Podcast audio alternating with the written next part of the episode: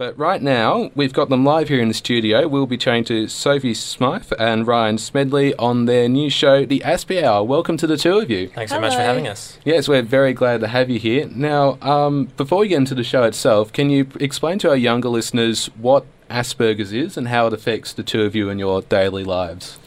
Yeah, well, it's um, part of the autism spectrum disorder now. It's all sort of, um, they've combined the diagnosis of Asperger's into one big spectrum.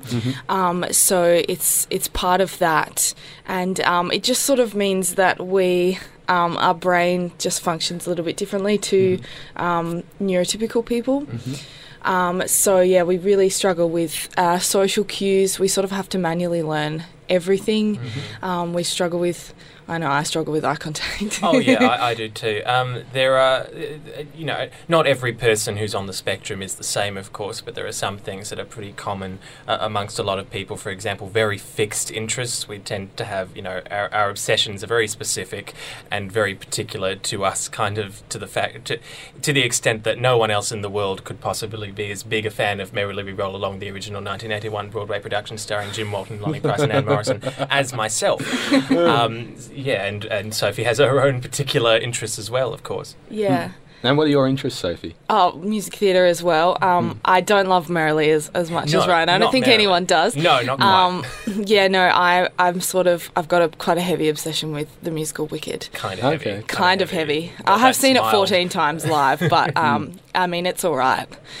Yeah, um, well, we've actually um, got your press release for the Aspie Hour here, your show, and it says that it comes from your obsession with musical theatre. So, and it's a very, well, it reads as sort of unhealthy, I would say.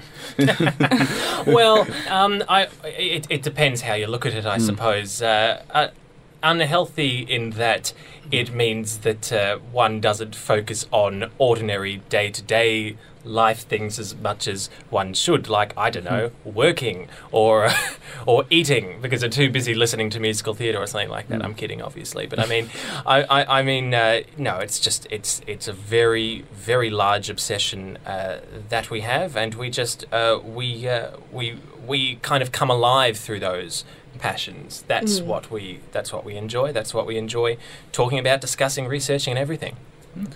So, it, will your show be a musical as well?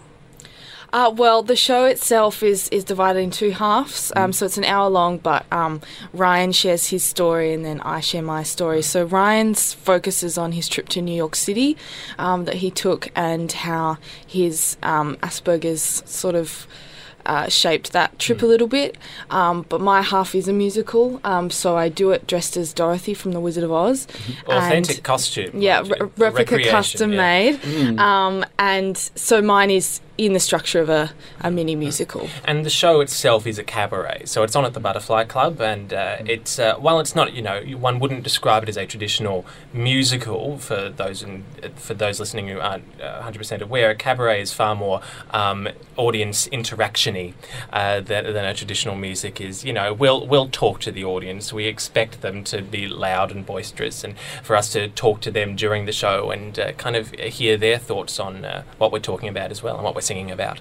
Hmm, so you have already um, shown the show at Ballarat, I understand, Yes. um, where your um, alma mater is based. Yes. Um, what's the reaction been so far? It's been so positive. Mm. Uh, I think more than Sophie and I both just really expected or anticipated because it started out at, at you know at, at our uni Mm. uh, up at Ballarat Federation University as uh, just a small ten minute uh, presentation for an assessment, and it just kind of grew from there. It became half an hour each, and then our director Fiona Scott Norman pretty much said, "Oh well, you know they're so similar. Why don't we find a way to uh, merge them together?" And uh, th- this is pretty much the brainchild of her get, getting it to, to this stage uh, at the Ballarat Cabaret Festival last year, and yeah, at the Melbourne uh, Comedy Festival this year.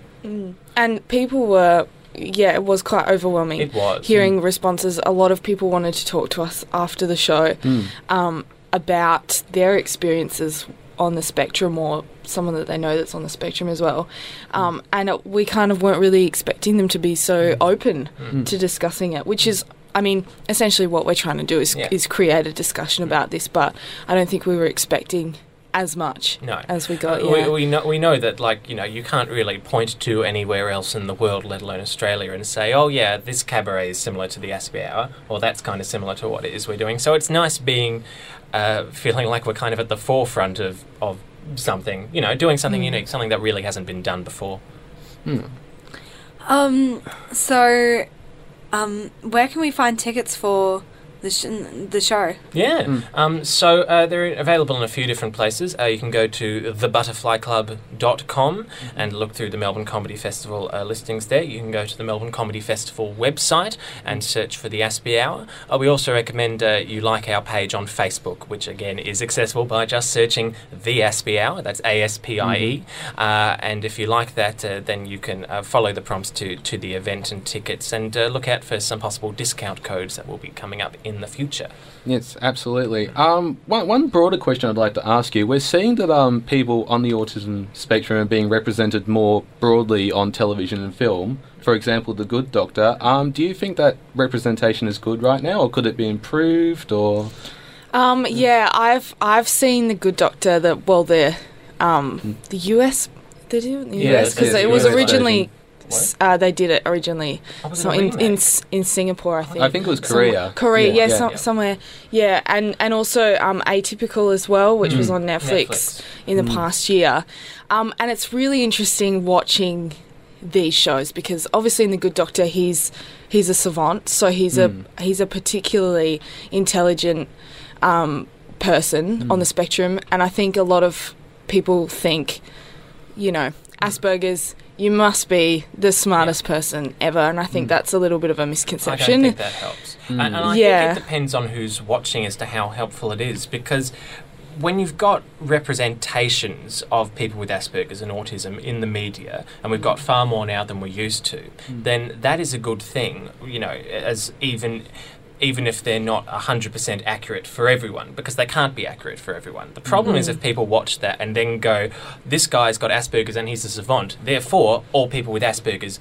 are savants. Mm. People need to be intelligent enough to be like, this is a television show, this is just one example of a person with Asperger's, and you know what? It's called a spectrum for a reason. Yeah. Everyone's at a different point on it.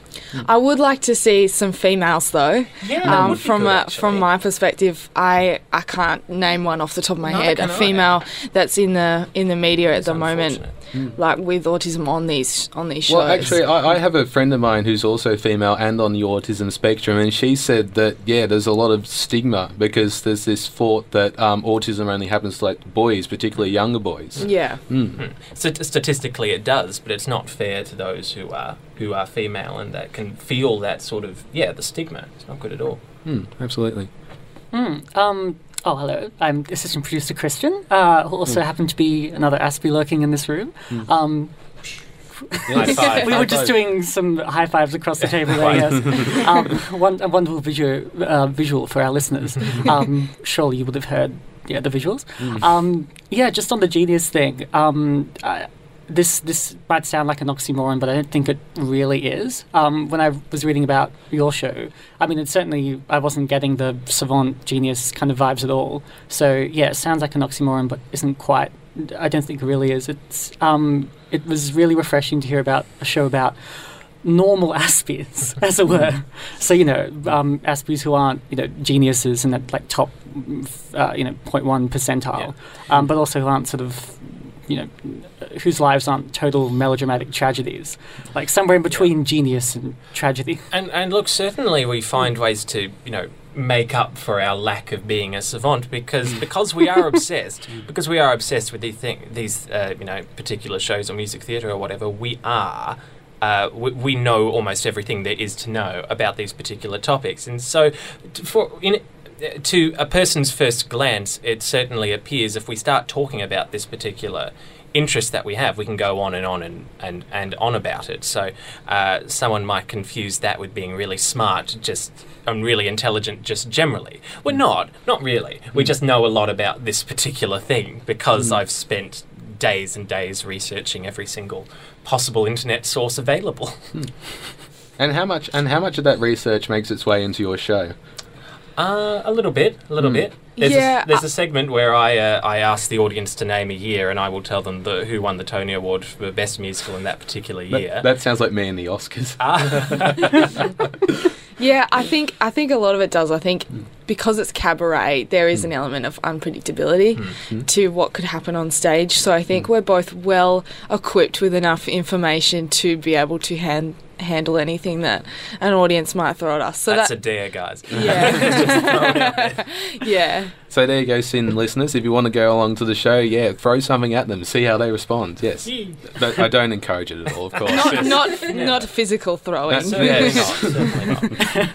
Um, but, but I have to say, yeah, I love that as well because I think that unpredictability is so like not um, stereotypically Aspie. You know, it's not it's not routine. Mm. It's not um, yeah. and also, well, obviously at the Aspie Hour, it's about musical it, musical theatre. It's not about um, you know Lego trains, IT, any of I those hated sorts of Lego. Everyone I was loved like, Lego. "What-" Oh, okay. Because everyone was like, "Why don't you like Lego?" And I'm just like, I can't do things with my. Because you know, I was clumsy as a kid, Mm. and so there was no possible way that I was going to be able to work those things out. But you loved it, did you? Say? I loved it. Yeah. I borrowed my brother's Lego all the time. Standing. Could not. Could not. Um, so, a reminder to our listeners that the Aspie Hour is on as part of the Melbourne International Comedy Festival between March 27th and April 5th at the Butterfly Club in Melbourne. So, I'd like to thank Sophie and Ryan for joining us in the studio today. Thank you. Yeah, thank yeah. you very much for having us. Yes, it's been a wonderful conversation. Um, hopefully, we can have you back soon with That'd whatever other projects you've got lined Yeah, up. sure thing. All right, um, so Viv, I understand we're throwing to a song next. What have we got coming up?